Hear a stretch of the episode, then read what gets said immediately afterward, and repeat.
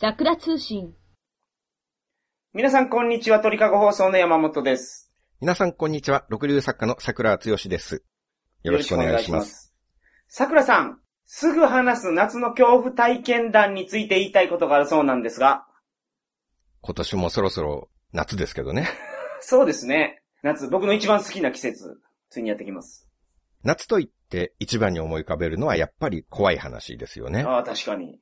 怖い話。ああ、そういえば、何回か前に、四谷階段の話したじゃないですか。はいはい。あの後、僕今まで初めてなんですけど、おー、なんか来ましたか 疑惑がなんか、目が腫れたんですよ、目が腫れた。本当に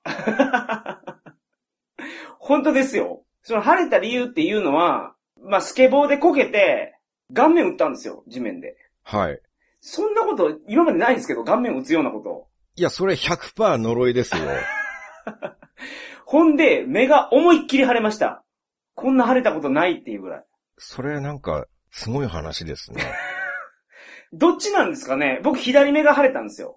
いや、それは僕もどっちなのかなって見たんですけど、はい両方あるんです。あー、左も右もあるんですかはい。映画とか舞台で、はいその実写のお岩さんの姿が出てくるんですけど、はいはいはい。あと絵画とかで、はいはいはい。右の場合も左の場合もあああー、るんですよ両ね。方あり得るんですね。はいなるほど。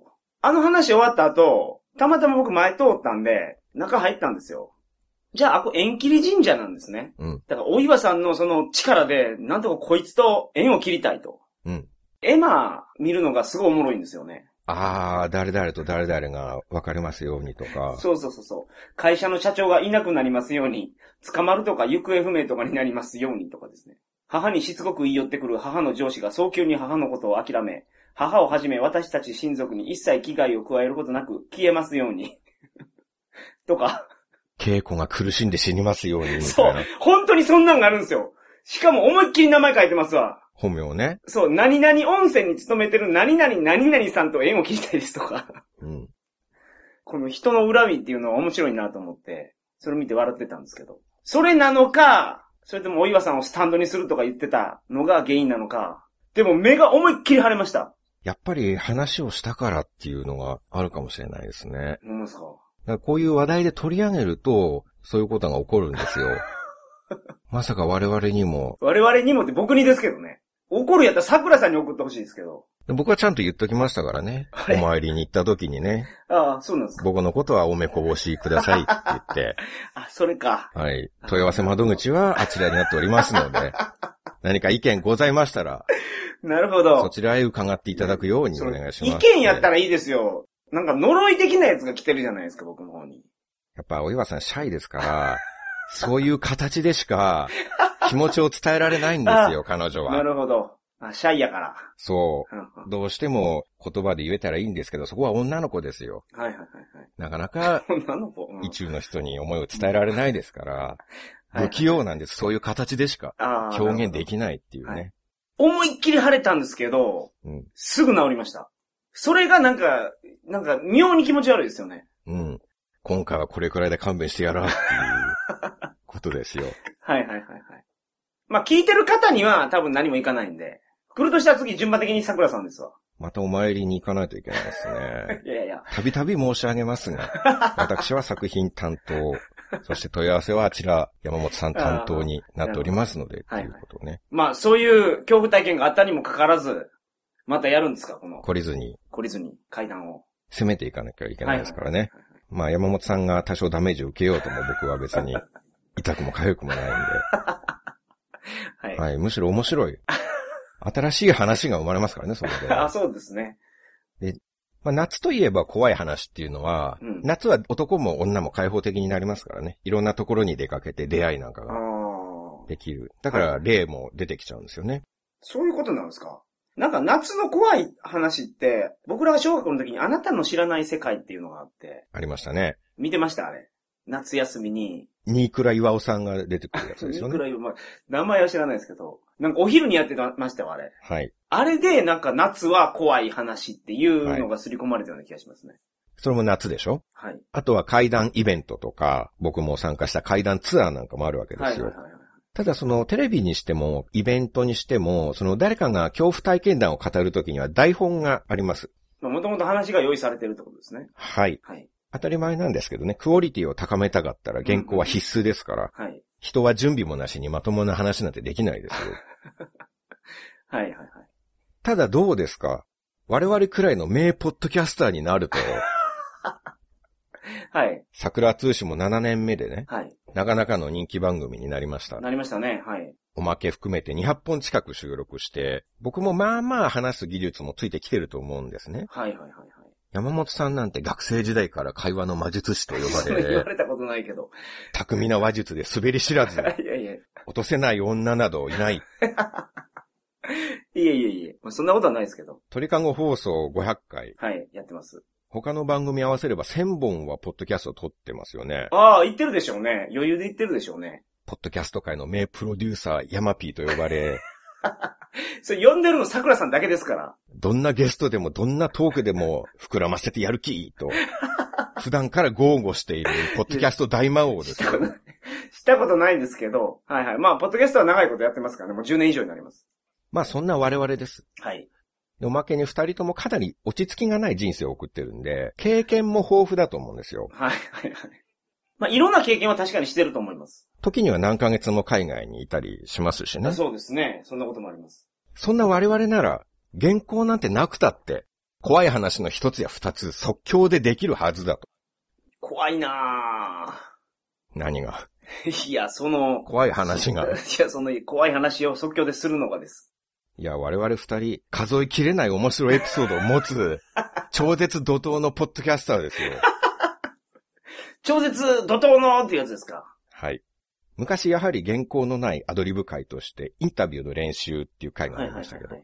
あれは全然面白くならなかったんです けど、やっぱり我々は原稿なきゃダメだなって、すごい反省したんですけど、もうあれから3年以上経ってるわけです。なるほど。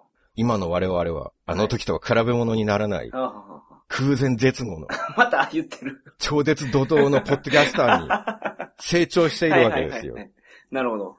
もう大丈夫でしょう。なるほど。ということで今回は久しぶりに原稿なしではい。いきます。頑張りましょまあ夏ということで怖い話をしまう。す。はいはいはいはい。我々の持っている無料対数個のエピソードの中から、何ですか無料対数個って。まあ経験豊富な我々ですから、はい。無料対数って何ですかその、奥、超、K とかの上ですかそうですそうです。0が68個。はあはあはつくあ。まあそれだけありますよ我々。ないですけどね。 1の後に0が68個つぐらいは。ないですけどね、そんなに。その中から恐怖体験談を選んはいで、まあ100物語みたいにはあ交互に話していきたいと交。互にねはい。ただ今回しっかりルール決めます。はい。はい。我々超絶怒涛のポッドキャスターなの で、ちょっとぐらいハンデをつけてややらないと。はい。悟空とクリリンが重い亀の甲羅を背負ってトレーニングをしたよう に、あトークスキルを鍛えるためにね、あ。はい。何でも自由に話していいんじゃなくて、制約を設けたいと思いますな。るほど。そのルールを説明しますが、はい、お願いします。まず話す方と聞く方、交互にやりますけれども、はい。聞く方がはい相手に話してほしい恐怖体験談のはい。タイトルの最初の一文字を気まぐれに指定します。うん、うん、うんうん。例えば、あから始まる怖い話って指定します。はい、はい、はい。はいそしたら話す方は3秒以内にあから始まる怖い話のタイトルを宣言しなきゃいけないです。なるほど。ここで何が出てくるかですね。うんうんうん3秒って考える時間ほぼないですから、赤い靴を履いた少女とか。おー、怖そうですね。いいんですかそれで。 いいんですかっていうより、そういう怖い話の体験談を持っているって いうことですからね。持ってあ、あ、そういうことですね。持っているはい中で、あから始まるのなんだろうって考えたらそれが出てくる。ああ、ははは。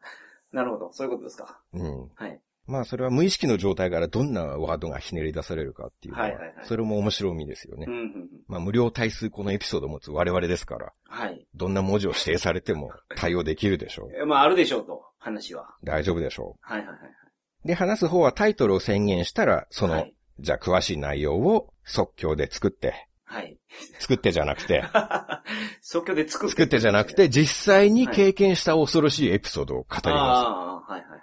で、あとは、終わりを分かりやすくするために、話を終えるときには、今思い出しても恐ろしい体験でした。はあではあはあ締めます。あ自分の体験ですからね、このは今日話するのは。まあ、ど、どこで話の終わりかっていうのは本人が分かってるわけですからね。はい。その言葉で締めます。なるほど。 それを、心が折れるまで、交互にやりたいなと思います。はい、わかりました。では、始めたいんですけれども、はい皆さん夜トイレに行けなくなるかもしれないで すから、気をつけてください。なるべく一人でそうではす聞ねかないようにしてくださ。はいいはいはいはい。あとは敏感な人とか気をつけてくださいね。敏感って霊感とかがあってことですかは。い。呼び寄せちゃうっていうはあ、は可あはあ能性がありますからね。なるほど。どっちから、で、それは桜さんからお願いします。 そうですか。はい、お願いし最ます。初はい。一本目っていうのは、うんあんまり面白くなくても大丈夫なやつですからね。ああ、そうでしょうね。まずはこんな感じですよっていうのが、まあ、わからないといけないですから。はい。M1 とかでも一組目は受けないですから、大体。ああ、確かに。は温まってないですからね。いはいはい。で、それを受けて二本目は面白いっていうのがはい。決まりですからね。はい。そうであっても、僕は先行は嫌ですね。あ、そうで すか。たとえそれを聞いても。だってそれを聞いても。はい。じゃあ始めていいですか、もう、早速。はい。過去を味わったことのない緊張感を感じています けど。じゃあ僕から話しましょはい。桜さん、美から始まる怖い話があるそうなんですが、タイトルをお願いします。3、2、1。う。ビールの花。もう、ビールの花。はい。それは怖そうですね。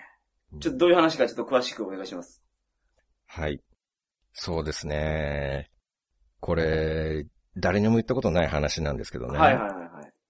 僕、大学の時にはい、部活やってたんですけど、少林寺拳法。はい。はい。練習が終わると、打ち上げが必ずあったんですね。毎日ですかあ毎日じゃないんですけど、節目節目っていう時にはい打ち上げがあって、はいはいはいはい。え、 練習があったら必ずって言ってましたけど。まあそこは言葉のあやという か、ああ、なるほど。練習が終わったら必ず打ち上げがある。そうであったらどんなに嫌なことだったであろうかっていう。しかしそうではなく、実際には節目節目にしか打ち上げはなかったってはいはいはいいはう。いはい。そういうところ汲み取ってほしかったんですけど、汲み取れないででしょ、そんなもん。もうとりあえず節目節目なんですね。はい。そうなんです。はい。まあ、前期打ち上げの後に、打ち上げの後にっていうよりは、まあ、前期練習の後に打ち上げがあったっていうことなんですけれども、はい。で、あのーまあ、やっぱりビールがたくさん出てくるんですよ。打ち上げですからね。はい。はい。これはもちろん僕が成人した後の話なんですけど、はい。ただ、とはいえ、先輩がいるわけですよ。はい。で、そういう時にね、はい。ビールがたくさん出てくるわけですよ、当 然。もう話全然進まないですけど、桜さんが成人してるとはいえ先輩がいるって、そのとはいえってどういうことなんですかね 成人しているということはある程度年齢が上に行っているが、しかし、そういうこと最年長ではない。あ大学のあ、そ中うで。いうことね。 あ、なるほど。言葉のチョイスがおかしいなと思ってたんですけど。そうですかそういう意こ味れだけですね理路整然に話をしているの に、ちゃんと理解してくれそなういいうん意味でですすかか。困りますね。ああ、それなるほど。そうか。大学生って18歳からなりますもんね。はい。 18、19、20。まあ、20歳を超えてる。とはいえ、先輩がい とはいえる。先輩はいるわけですよ。 3回生ってことを言いたかったと。そうです。ダブってない場合まあ、は。 2回生の後半も20歳かな。 ああ、なるほど、なるほど。うん。はい、わかりました。そういうことですね。そう、そうですね。はい。この我々超絶怒涛のポッドキャスターなんで すから、このあたふたしてる場合じゃないですよめ。ちゃめちゃあたふたしてますけどね。探り探り話してる感じが半端ないですけど。はい、進めてください、話。はい。ビールがいっぱい出てくると。うん。はい。で、やっぱり先輩にはもうどうしても逆らえないんですよ。ああ、ほんほんほんまあ、体育それ会が系体だと育そんなもん会ですよね。の宿命ですからね。はいだからその、こう、ビールを手ですくって、手ですくう、はい。で、なんかこう、行水みたいなしろとか言われても、はい。これは決して逆らえないんですね。手です、手ですくうっていうのは、ビール何に入ってるんです両手で、両手に対してビールを注いで、はいはいはい。あ、手に注いでもらうんですかはい。うんうんうん。それでなんか女性、上品な女性がお風呂でこう、掛け湯をするように、こう、行水的なことをしろって言われても、それはもう後輩は絶対逆らえないんですよ。ああ、なるほどなるほど。まあ、それすくってはないですけどね。うん。すく、すくってないかどうかっていうことは、この趣旨にはあんまり関係のないことですあかあら。ー、いや、すくうって言ってたからどんな状況かなと思って。で、やっぱりそういうことがあると、なんか僕、泣けてきちゃって、おー。なんか理不尽な要求に。そうなんです、はいなんで俺がこんな目に遭わなきゃいけないんだあーっなるほど、て、なるほど。こんなに誠実に生きてね、はい。子供たちにはすんごい慕われて、そうなんですかね。つよしお兄さん、つよしお兄さんって言われて、もう近所の子供たちがね、お菓子を持ってきてくれるような、そういう人間だったわけですよ。はい。で、ある時ですね、はいその、悲しくなって、はい。大学の裏庭に行ってですね、はい。 花壇がございまして、おー。はいはいはいはい。そこにビールを持って行って、ああ、はい。たまにはビール一緒に飲もうやって言って、はい。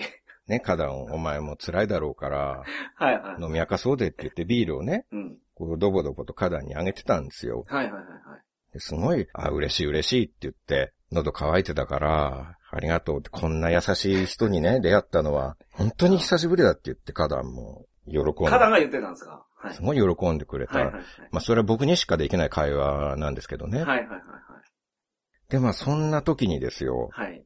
なんか見たことのないはい。はい。枝が上から降りてきていたんですね。ああ、上から降りてきていた。はい。うん。うん。あれ、針葉樹林かな花壇に生えてるやつじゃないんですね。上から降りてきてるってことは。そうなんです。むしろ物質の方から降りてきている枝がなんかあった感じなんですけど。物質 今、裏庭にいるんじゃなかったでしたっけ裏庭、物質の裏庭 でして、上の方に物質があった、そこからなんか枝が降りてきて。ああ、そういうことなんですね。はいはいはいで、なんか、それが、はい。はい。こう僕の右肘のあたりにぐるぐるぐるって絡みつくんですよおー。おーおーおーおー怖いっすね。枝が。そはい。う。枝ですよ。はいはいはい。まさか植物がそのような動きをするっていうのは、もう全然学んでなかったわけですよ。まあまあ、学んでなかったって、まあ、そうですよね。その、なんか漫画とかでしか見たことないですよね。ですよね。はい。で、うわ枝が引っ張られてるって、こう、枝が引っ張られてる。 え、枝も引っ張られてたんですか枝が僕を引っ張ると僕は枝を引っ張るで しょさあ引っ張り屋になるわけ ですよ。あ俺は取られてなるものかって言って、枝を引っ張るっていう。あはい。それ普通腕が引っ張られてるって思いますけどね。その状況の時、普通は。そうなんですけど、はい。僕はやっぱり物理を学んで科学の本とか書いてますから、はいはいはいはい。作用反作用の法則っていうの をね、その学びましたから。はいはい、そうですね。それは、はい。片方が引っ張ってる時はもう片方も引っ張っている。はいはいはいはい。うわ、なんだこの枝は怖いって、はい。助けてくれって思ったんで すよ。枝が引っ張られてるからって。枝が引っ張られてる怖いって。はいはい。で、それから15年が経って、はい。名古屋にまた行ったんですね。名古屋にまた行ったって、名古屋にいつ行ったんですかまた行ったって、この話の中で名古屋の話、今初めて出てきますけど。あ、大学が名古屋だったんですね。あ、そういうことなんですね。はいああ、わかりましたわかりました。あ、うんだから卒業してから、はい。大学のあった名古屋に行ったと。はい。はいはい。で、あ、そういえばあの時の枝はどうなってるだろうって思って、うんうんうんまたその裏庭に行ったんですよ。うんはい。そしたら、うん。その畑にはい。一輪の花が咲いているわけですよ。畑あったんですか花壇じゃなくて。花壇がいつの間にか畑になっていたんですね。 ああ、なるほど。それなんかちょこちょこなんか抜けますけど、桜さん。言うてくれんと全然わからないですよ。ああ、まあそうですね。ちょっと作家ですから表現がポンポン飛んじゃう、省略する癖があるんですよね。それ作、作家としてはなんかダメなような気がするんですけど。語らずとも、行間で話すみたいな癖があるん で、はいはいはい。まあそこまは、あまあそちらにもいい読み手になっていただくことを僕は求めたいんですけれども、あね。ーなるほどあーわかりましたうん。はい。で、あれこの花なんだろううんうっんて思ったら、うんはい。久しぶりに来てくれたんだねって。私はあの時かけていただいたビールですって、その花 が。あ、ビールなんですか、それ。みたいですねあ。あ、ああ。あの時に僕はが助けてあげたビールが花になって咲いていたっていうね。ビール助けたんです。なんかビールとしてはそういう気持ちだったみたいですね。うんうんうんあれは今思い出しても恐ろしい体験 でした。あ、いや、こんな怖い話、初めて聞きました。怖いですね。そうですか。本当に怖かったですか全然怖ないですよ。あ、そっか。その、枝に手引っ張られて、うん。桜さんが。枝が引っ張られてるってなって、はい。その後どうなったかが全然あの、ないまま15年後に飛んでしまったんですけど。まあ、枝とかそういうことはもういいんじゃないですかこの際。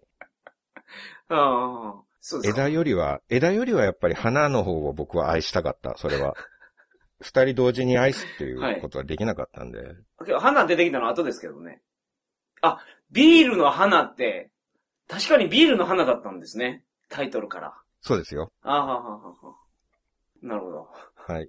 人の言ったタイトル忘れないいやいようやにしてくだ忘さい。忘れてないけど、花壇とか言ってたから花いつ出てくんのかなと思ってたら、最後にまあ出てきましたね。うん。なるほど。まあそんなところですね。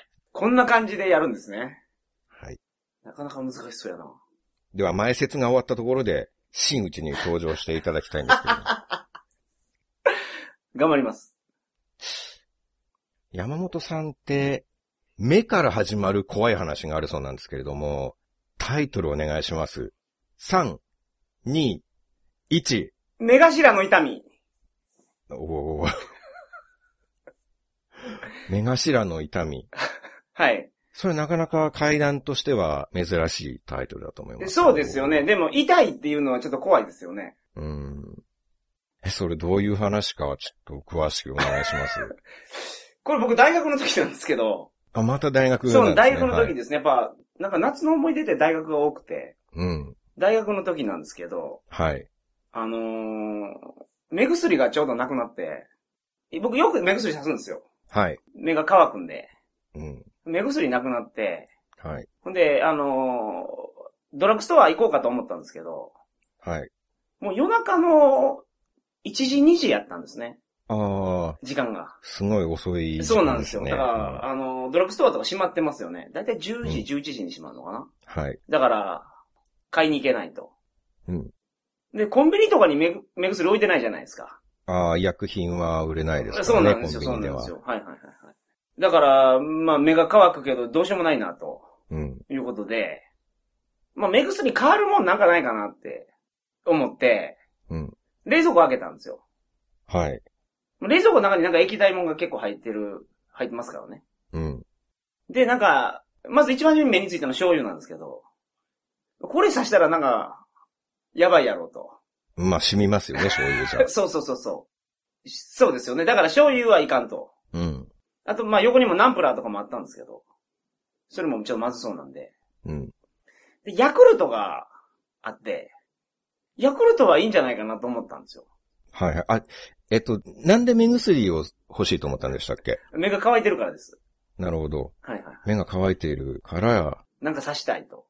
で、なんか、目薬にビタミンとか入ってるバージョンとかありますよね。はい。なんか目からビタミン吸収できるんだとま思あ、う。普通は入ってますね。入ってますよね。ビタミン B が入ってると思います。そうそうそうそうそうそう。だからそのヤクルトとかは、逆にいいんじゃないかなと思って。腸にいいと思いますけ どね、ヤクルトは。そうですね。L 風邪白高部でしたっけ全玉菌が入ってますから。ああ、そういうのがあるんですかはいはいはいはい。まあだから、その、まあ、ヤクルトにしようかと。もう他なかったんで、その、入れれそうなもんが。うん。で、ヤクルトを、まあ、取り出しまして。はい。ま、まず一本飲んだんですよ。ああ、とりあえずは喉が渇いていたか そう、ら、まあそうですね。飲んだ。はい。はいはい。まあ、腸にもいいことしたいと思ったんで、うん。一本飲んだんですよ。はい。で、もう一本あったんで、それを、結構高い位置、肘を伸ばしきった位置で、うん。スタンバイしまして、はい。あのー目薬をこの、目に入れようとしたんですね。上向いて。はい。で、蓋は全部開けてなかったんですけど、はい。なんか、三日月状っていうんですか。半分だけ。半分っていうか、三分の一だけ開けて、うん。ちょっとだけ。ちょっとだけ開けて、そうそうう。そう。いきなり出てきたら困るから。うんあでもやっぱ目薬僕高いところから入れた方がなんか効果が増すような気がしてるんで、うん。肘伸ばしきったところで、口閉じて、上向いて。はい。で、あの、目にかけてみたんですよ。そしたら、強烈な 痛みが、 うん。目頭に、 あの、襲ってきてですね。はい。あの、や、ヤクルト目に刺したらいかんなと、思いましたね。 ああ。今思い出しても恐ろしい体験でしそた。 う。そんな話ですか 怖くないな、全然。怖くないっすかあはい。怖くなかったですか恐怖体験では全然ないような恐怖気がし体ます験けでれしどょ、もでね。も。目になんか入るって怖くないですかうんまあそうですけど、自分で入れたわけですからね。そうです あね。ーあーまあでもね、普通は入れないですから ね。ああ、そうですよね。うん、それをやってみたらそんな大変なことになるっていあそうなんですうことを考えると、いや、怖い話で すね、それは。ああ、よかった。はい。まあまあ、一発目ですからね。はい。じゃあ二発目行きましょうか。行きましょうか。いいですかはい。桜さん。プから始まる怖い話があるそうなんですが、タイトルをお願いします。3、2、1。プールのマトリョーシカ。おー。やっぱプールですか。プから始まると。夏といえば、そうですね。ああ、まあ夏ですしね。うんはいなるほどはいはいはいしかも、マトリョーシか。うん、意外かもしれないですけど。はいはいはい。まあぜひお願いします。怖そうですね。詳しくお話しください。これはですね、僕、静岡出身なんですけれども、はい。まあ、大学卒業して東京に出てきたんですね。はい。やっぱ旅行に行くことになったんで、はい。まあ海外、インドやら中国やらを旅する羽目になったんですけど、はい。で、それで、まあ旅行に行く前にとりあえずはやっぱりプールに行こうかなって思ったんです。はい。なんか、やっぱりをすごい連発しますけど。 やっぱり思ったんですか旅行に行くっていうのは体力すごい必要じゃないですああ、か。なるほど。だから結局、やっぱりプールにや行っっぱり。 て、はいはいはいはい。何が起こっても大丈夫なようにああ、ほうほうほしておかなきゃいけうないななるほど。って思ったんでなるす。ほどはいはいはい。ところが、お金がないわけですよ。プール行くのに。若い時ですからね。はいはい。そう、25、6だったんですね。一番お金がない時で。はい。だから、僕が考えたのはこれ、いけないことなんですけど、はい。夜中のね、はい。あの、白鷺高校の、プールにはい。あるんですね、そういう高校が。はい。そこにこう、入ってしまえって思ったんです。ああ、なるほど。お金払わなくていいから。はい。はいはいはい夜中の3時ぐらいですかはね。い。はいはいはいはい。これ、霊的には一番いけない怖い時間なんですけれども、牛蜜時っていうやつです。そうなんです。まずいかなって思ったんですけうど、んただどうしてもプールに行かなきゃ行かなきゃっていう、すごい脅迫観念みたいなものがあって、はい。プールに行かないことにはやっぱり海外なんか絶対行けないわけじゃないですか。そうなんですか そんなことないと思いますけど。まあそういうふうに思ってしまったんですね。ああ当時はそういう時代でしたからねそ。 ういう時代。今ではもうその辺が、なんていうか交通機関も発達して、はい。結構旅がしやすくなってるじゃないですか。はいはいはいでもその15年前、はい。はい。まあ、そんな簡単に旅ができない時代でしたから、はい。当然最初にプールに行っておくっていうことは、もうこれは旅人ならみんなしていたことなんです。 あそうなんですね。はいはいで、その白鷺高校のね、はい。はい。プールに夜中の3時にはい。行ったんです。水着を持って。はい。で、しばらく一人でクロールで泳いでいたんです。はい。で、200メートルぐらい泳いだ頃だったかな、はい。その水面は真っ暗なんですね。夜ですからね。はい。はい。で、そしたら、足の先になんか当たるんですよ。うん。はでもさっきから泳いでいても、誰もいないわけですよ。いはい。夜中ですから。はい。なんか足に当たるな、当たるなって、はいはいはい。でずっとなんか引っ張られているっていう感じがしてたんです。当たってたんじゃなくて引っ張られてたんですかどっちですかそう、当た、当たっているものが引っ張っているっていう、そういう感触を僕は、やっぱり3時からずっと受けていたわけです。どういう感触それ 当たってるものが引っ張ってるってどういうことですか当たらずに引っ張ることはできないですから、引っ張るものは当たっているあまあまあそうですね。はい。うん確かに。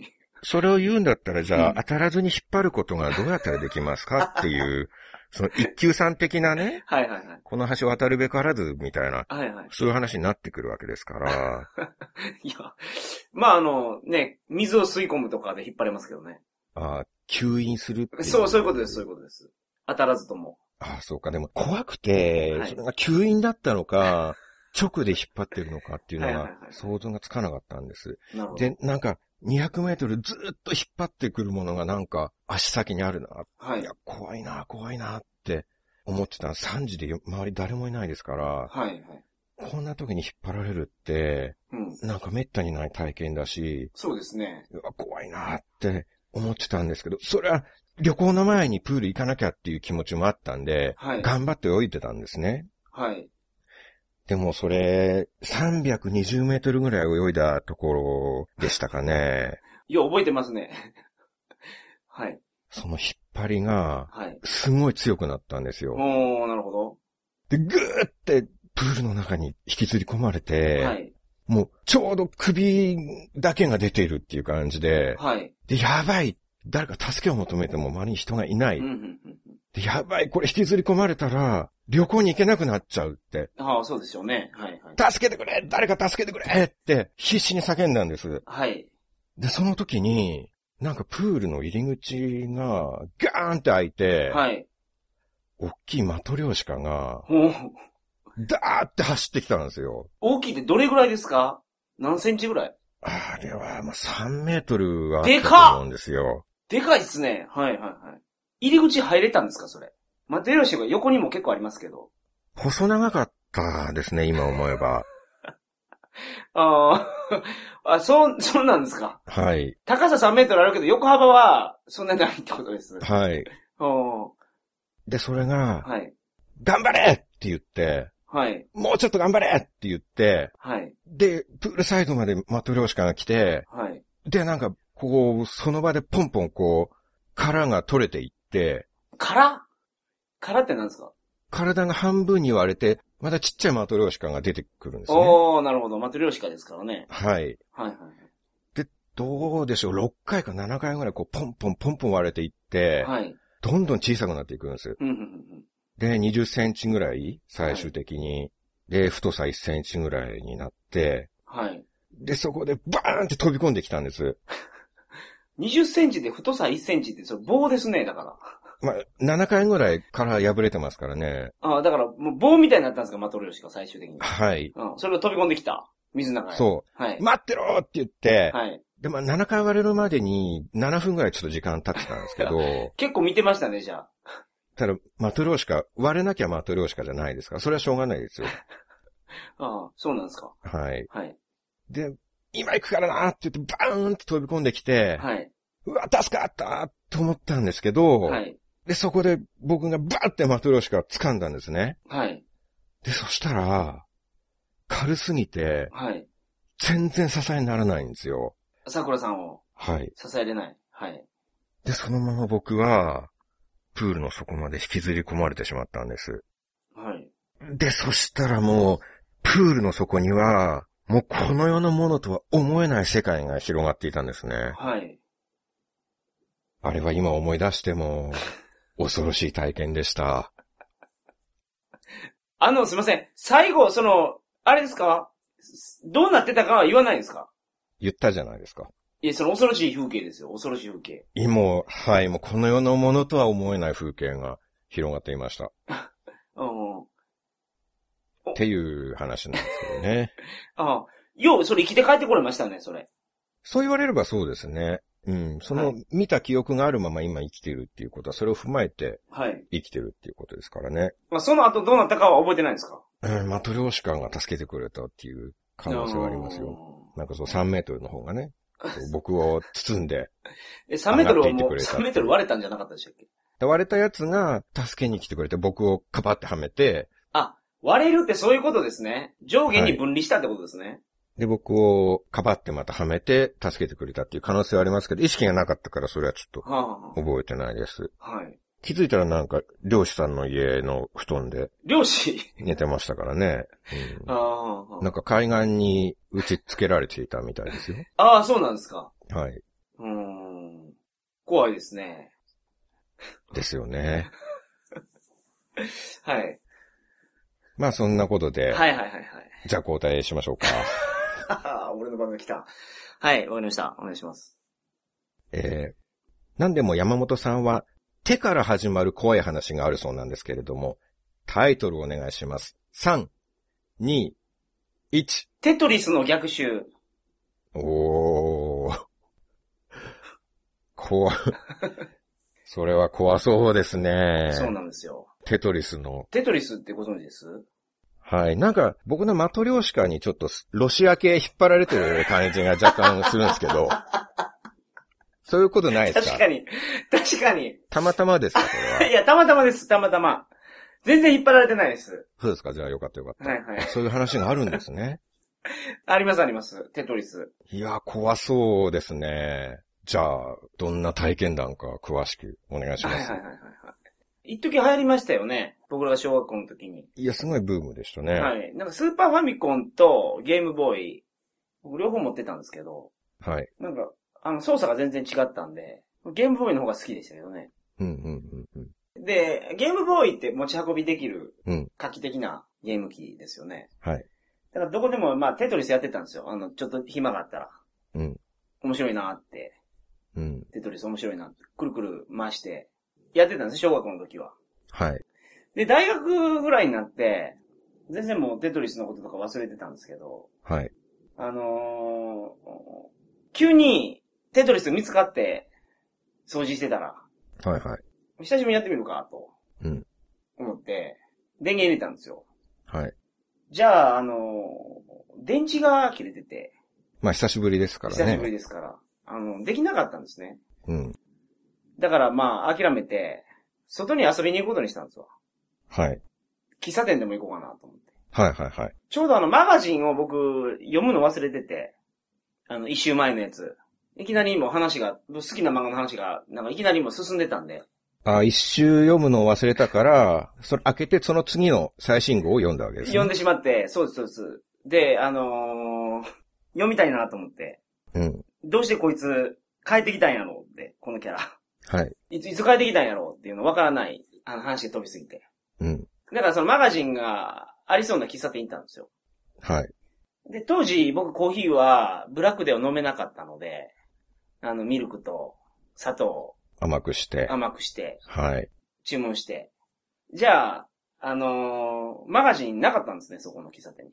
ああ、そうなんですね。そうなんで非す常よ。に見たかったけど、そうなんですよ。ジャンプとサンデーはあったんですけど、だかうん。らしょうがないので、コーヒー飲んで、ほんで、あ、テトリス、電池なかったなと思って、うゲーん。ムボーイに。電池買いに行こうと思って、うん。電池買いに行ったんですよ。うん。次は。そしたら、そこのコンビニに、その一周前のマガジンがあって、ああ、最新号じゃなくて、一つ前の。そうそう一つ前のやつもあったんで、それを買って、うんちょっと喜びすぎて、それだけ買って、電池買うの忘れてたんですよ。うんで、家帰ってきたら、で、マガジンをその読んでたらですよね。はい。なんか、変な音がするんですね、部屋の中。うん。遊んでー。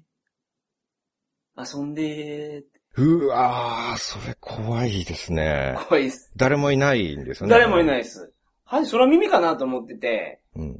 そのマガジンをこう集中してたんですけど、遊んでーって絶対聞こえるんですよ。うん。もうどこで落としてるのかなと。まあ、その時はなんか、あの、別に怖いっていうのはあんまりなくて、まあ、隣の部屋の人とかがね。ああ、そうですね。言ってるかもしれないっていうまあそうそうそう。何が鳴ってるんやろうとうん。思ってたら、その電池が入ってないゲームボーイが、うん。遊んでーって言ってるんですよ。ほんで、電池ないじゃないですか。ー。はい。で、遊べないですよね。うん。だから、電池がないから無理やって言ったんですよ。そう、 そうなんですか。はい。それ遊んでって言われて、うわー、怖いじゃなくて、はい。普通に遊べないよっていう反応になるわけですか、それは。まあ、ゲームボーイが喋っているということは、 はいなんかこう、素直に受け入れているわけですね、それはも う。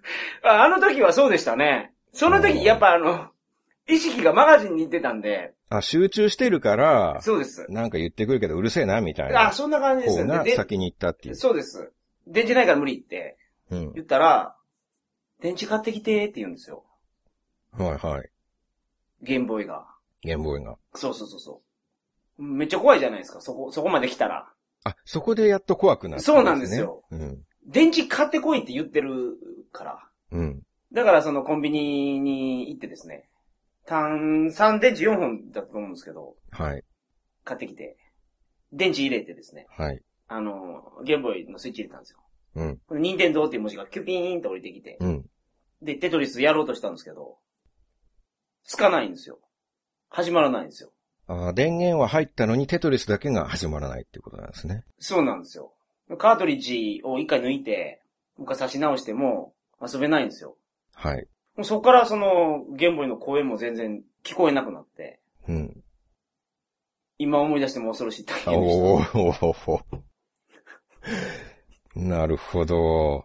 怖いでしょこれ。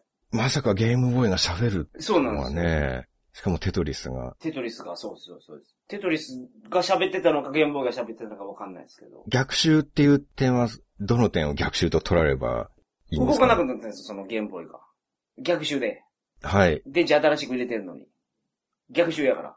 あ。何、何に対して怒って逆襲をしてきたんですかね。いや、その、遊べんって言ったからじゃないですか、僕が、一回。ああ、そうか。漫画に集中して、ああ、そうです、そうです。邪気にしてしまったそうか昔あんなら、にテトリスやってたのに。それは怖い話です ね。ああ、怖かったですよ。これは怖かったですよ、う僕も。ん。どこでも話したことないですけど、この話。みんな何かしらあるんですね、そういうのが。はい。じゃあもう一段ぐらい。もう一旦行行きまきまししょょううかか。はい。桜さん、無から始まる怖い話があるそうなんですが、タイトルをお願いします。3、2、1。ムカデの爆笑ウルトラマン。えもう一回お願いします。ムカデの爆笑ウルトラマン。爆笑ウルトラマン。はい。うん。なんかタイトルからすると、怖そうな話ではないですけどね。これ怖い話なんですよね。これが怖いんですよ。うん。怖いんですかまあ、ちょっと詳しくお願いします。いいですかはい。これ僕、そうですね。7歳ぐらいだったと思うんですよ。おー子供の時ですね。はい。い。はい。で、7歳ぐらいって、結構子供の頃っていろんなもの見えちゃったりするじゃないですか。大人が見えないようなものでも。見えます 何が見えます誰もいない空間を示してね、あ、お兄ちゃん何やってるのみたいな。トポルターガイストとかはい、もう子供の周りで起きるようなんですね、よく。ああ、そうなんですね。はい。子供がいるとその周りで、お皿ガが立タガタガタっっとなったりすてるんですそうそうそうそう。はい食器棚からお皿がビューンと飛んでいったり、はいはい。っドライヤーがついたりっていう。。昔はどっかに幽霊マンションっていうのもありましたしね。はい。それこそポルダーガイスト現象が、そこのマンションに住んでる人のところ、あちこちで起こるっていうね。はい。で、僕が話そうとしたタイトル、何でしたっ けムカデのムカデの爆笑ウルトラマンじゃなかったムカデの爆笑ウルトラマンについてこれからお話しさせていただくんですけれども、はいはいその、はい。 7歳から成長していって12歳ぐらいになった時ですかね。 え、7歳の話何だったんですかその7歳で、 ?7 歳の、その多感な少年時代を僕は送っていたっていうあことなんですけれどもあ、ね。 あ、それとりあえず置いとくんですね。はい。 7歳から話始まったのに。まあまあいいですけど。うん。そんなこと言ったら山本さんの喫茶店で最新のマガジンを読んだ話だって、その話必要なかったでしょいいじゃないですか。って僕は思いながら聞いてたけど僕。の話はいいじゃないですか僕のさあえて言わずにいてあげたんだ から。はいでも意味あるかどうかじゃなくて、 はい実際にそういう行動を取ったっていう話をしてるわけでしょああ、なるほど。まあそうです、そうです。僕の場合はね。はい。桜さんの場合は、まあ7歳の時、なんか、何やったのかなと思って。 実際にそういう7歳だったわけですよ、僕は。あ7歳やった時があると。はい。はい。そういう動物を愛するね、うん。心の温かい7歳だったっていうあはい。ところがあっての12歳なんです。ああ、なるほど。夏、キャンプに行った時ですかねほ。うほうほうあれは学校の行事だったかな林間学校みたいはないのって必ず毎年行くじゃないですか。そうですね。で、その年も林間学校だったんですね。はい。林間学校って、林の中にあるんですね。まあそうでしょうね。 林間学校ですから。あれはすごい山奥で、はい。なんかね、もう今まで人がここまで入ったことないっていうところにうん林間学校で行ったんですよ。いや、そんなことないでしょ。人入ってるでしょ。林間学校があるんですから。学校があるわけじゃなくて、なんか今年の林間学校は、はいもう今までかつてなかったところに俺たちが入っていくんだっていう、あーそういう意気込み、実行委員会がはい。本当にチャレンジ精神あふれる人たちで、なるほど、なるほどなん。か今まで人が誰も入っていない林に行ったんです。林間学校ってなんか普通は施設があったりしするところに泊まりますけど、そんなのもない、もう本当に山の中に入っていったんですね。バンガローとかももう何もないところなくてで、ああなるほど。で、そこで僕が、あの、友達の吉市くんっていう子がいたんですけど、はい。吉市くんとちょっと喧嘩をしちゃって、はいはいはいはで、まあ、それは、取った取らないの話だったんですけどね。い。なんかを、お菓子とか。なんかおもちはいゃはいなんですけど、はいムカデのおもちゃがあったんですよ。おー、なるほど。ムカデのおもちゃ。で、ムカデのおもちゃを、なんかもうすごい面白そうで、吉市くんが持ってたのが、はい。で、それを、吉市くんがご飯食べてる間に僕が盗んだんですよ。友達のもんパチったんですかまあ、リュックからちょっと覗いてたんでね、はいムカデが。はい。子供ですから、モラルとかそういうのは低いわけですよ。で、それではい欲しくなっちゃうのも当然ですよ。はい。で、それなのにまあ、そういうこと理解してない吉市くんが、お前、取っただろうって。バレてるんですかほんで。そうなんで、僕がそれで遊んでた から、昼休みにね。お前それ俺のだろうって言ってくるんで すよ。はいはいはいはい。証拠あるのかとかうんうんうん。で、で、あるのかないのかで、で、証拠もないのにすんごい攻めてくるんですけど、はい。なんか理不尽なこと言ってくるんですよ。お前なんか刑務所に行けとか、うん。ムカデ取ったぐらいでね。はい。そんな子供にムキになるっておかしいでしょ懲役。お前懲役20年だとか言ってくるんですよ。はい。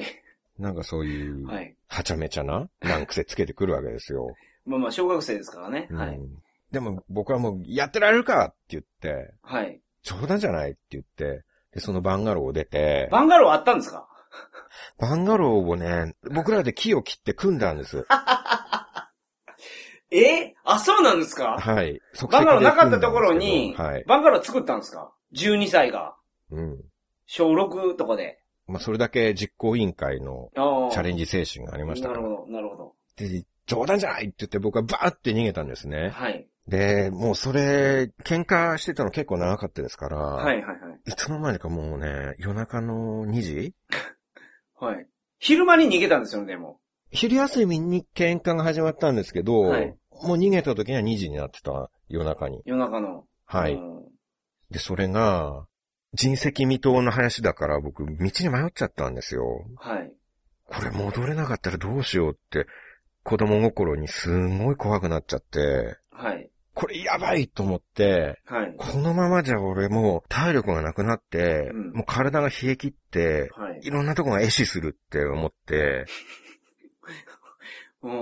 想像力が豊かすぎますね。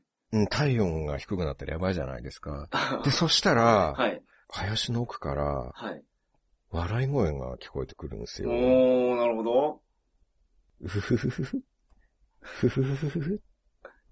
はんはん女性の笑い声、軽く笑ってる感じですね。でも。微笑んでるっていうああ感。じなんですよ。爆笑とかではないですよね、まだ。まだっていうか。あどのぐらいの笑いが爆笑かどうかっていうのは、その笑う個人の判断で すから、その上品な方が、ふふふふふっていうのが、その人にとっては爆笑の可いやいや能い性やあると思うんですそよ。れ爆笑じゃないでしょ。ふふふふは爆笑じゃないでしょ。それ受け取り方に よって、まあ我々が受け取るのは爆笑っていう感じはしないですよ。でもそれ、その人に言われたら、はいそれが爆笑っていうことは大いにあり得るわけですよ。あーものすごい面白い時に、ふふふふふってはい。笑ってるっていうことあると思うんですよね。なるほど。え、じゃあ、それ爆笑なんですかそれは。どっちなんですかそれはほんで。うん。後から考えていたら、爆笑っていうあこ爆と笑やっにたなんってすいかたと。うんああ、ああ爆笑やったんですね。はいはい。うんはいうんうんうんで、なんか、すごい怖かったんですよ。まあ、笑い声がね、林の中から聞こえてきたら怖いですよね。はい。でも、こんな暗いとこで、はい。笑い声聞こえてきたらもう、もうブルブル震えが来ちゃって、はい。これはもうこの世のものではないって思ったんです。はい。で、じゃあ何なのか見に行こうって思って、はい。で、林をかき分けて、サソリとか、マムシとかいたんですけど、いたんですかそんなのも。はい。はい。まあでももう笑い声が気になってしょうがないですから、うんうんで、行ったら、うん。はい。銀色の体をした、50メートルぐらいのでかっ。はい。ウルトラの母がいたんですよ。あああ、なるほど。はいはいはいはい。ウルトラの母。はい。そう、ウルトラの母がもう爆笑していて、電気は電気ついてるんですか天気なんかあるわけないじゃないですか。人が行ったことがない林ですよ。はい。それ、どうして見れたんです懐中電灯ですかあの、カラータイマーのあたりがボワッとなんかおなっていてあ、、なるほど。で、それに照らされる顔、はい。ウルトラの母の顔が、はい。ふふふふ、ウルトラの母ってカラータイマーありましたっけなかったんじゃないですかふふふふふ、聞いふてふまふす。 ふって。聞いてます、僕の話。 はい。笑ってたんですね。そうなんです。はいはい。で、その、爆笑している顔がう、ん。もうこの世のものとは思えないぐらい恐ろしかったんですよ。うん。なんか表情固まってますけどね、ウルトラの母とか。まあ、ウルトラマン、ウルトラ一族全員、表情固まってますけど、表情が違ったんですかあれは今思い出して も、恐ろしい体験でした。ああ、怖いですね、この話。子供の頃だったんで、本当に怖かったです。うん。なるほど。ムカデ、あ、ムカデ出てきたか。ムカデのおもちゃが出てきましたね。あなるほど。そうなんです。そもそも元はといえばそれが原因なんだ、なんですよね。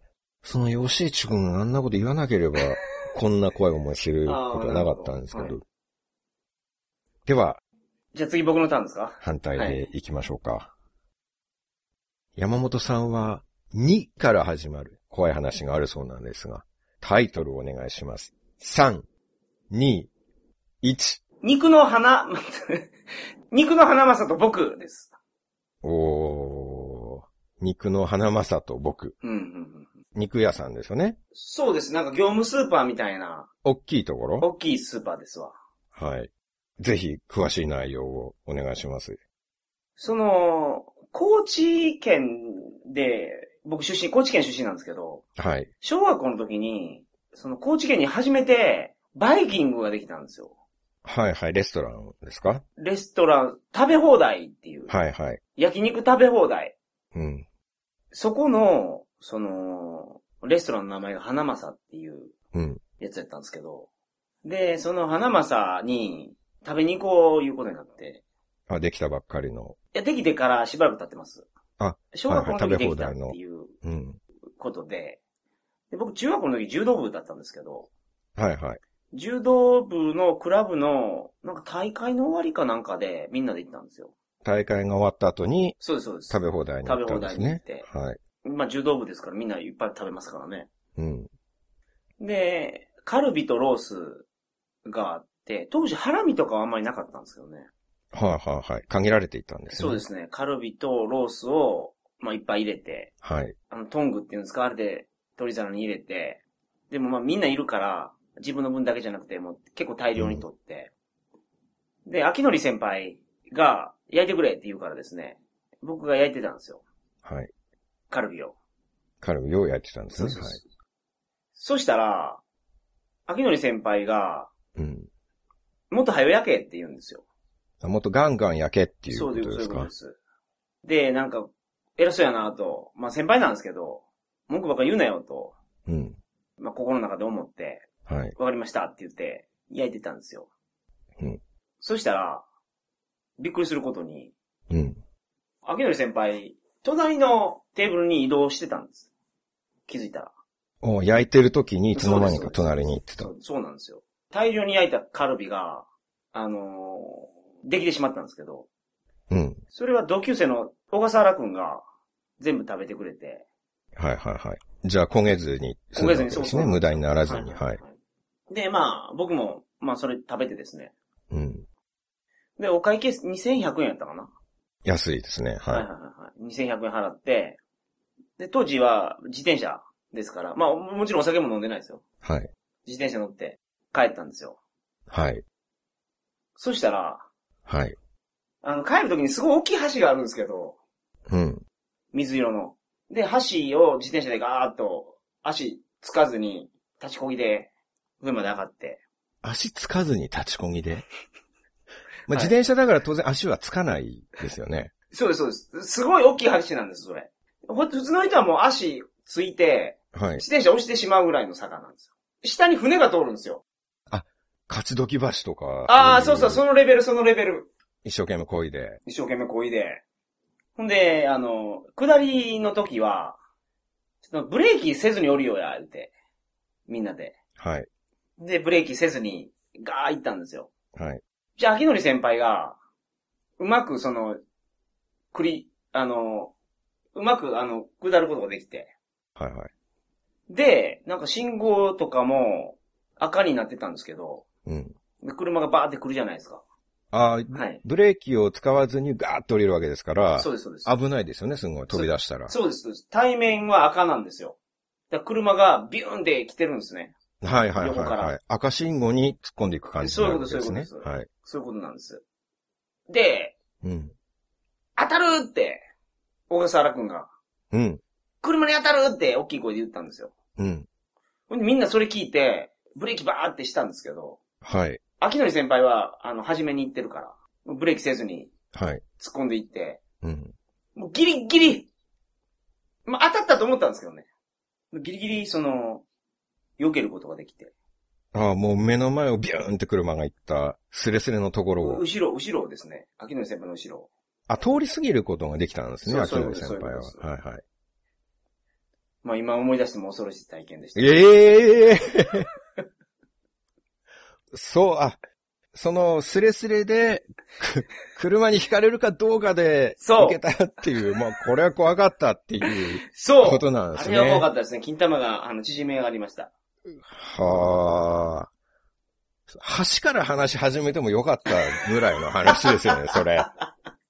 肉の花まさ何だったんだっていうことになりますけど、はい。焼肉がどう繋がるのかと思いきや、どうも繋がらなかったっていう。タイトルが肉の花正と僕で、もう肉の花正メインで来てるのに、はい。全然どっか行ってますよね、肉の花いや、正。肉食べたじゃないですか。食べましたよ。食べたでしょ食べましたけど。はい。そういうことです、だから。はい。で怖い話のタイトルを宣言してって言った時に肉の花正と僕って言ったでしょそうです。このエピソードのタイトルを考えてる時に、このエピソードのタイトル考えて肉の花正と僕にしたんですかああ、まあ、そう考えたら、そうですね。桜さんの指摘もなんか案外一理あるなと思いますね。これにタイトルつけるとしたら、絶対絶命の秋典先輩とかなん か、そういうのになって叱るべきだと思ったんですけど、あこーれが肉の花正と僕 って、花正じゃなくても何でもよかったですね。パスタ屋でも、洋食屋でも何でもよかったですけど、確かにね。まあ、今考えるとそうですけど、まあ、事実として、そうなんです肉よ。の花正に行ったからっていう、そういうことですね。。そう夏の恐怖体験としては、その、霊的なもの一つも出てこないですからね。確かにこの花正のやつは、霊的なやつが、ちょっと弱かったですね。うんまあでもそれは一歩間違えればって考えるとすんごい怖い話ですよね。うーん、恐ろしいわ、なんかそれ。ゾッとする。良かったですわ。うん。なんかいろんな意味で鳥肌立ってきましたね、僕。ちょっと。まあ、今日のこの放送は、かなりチャレンジングな企画ですね、本当に。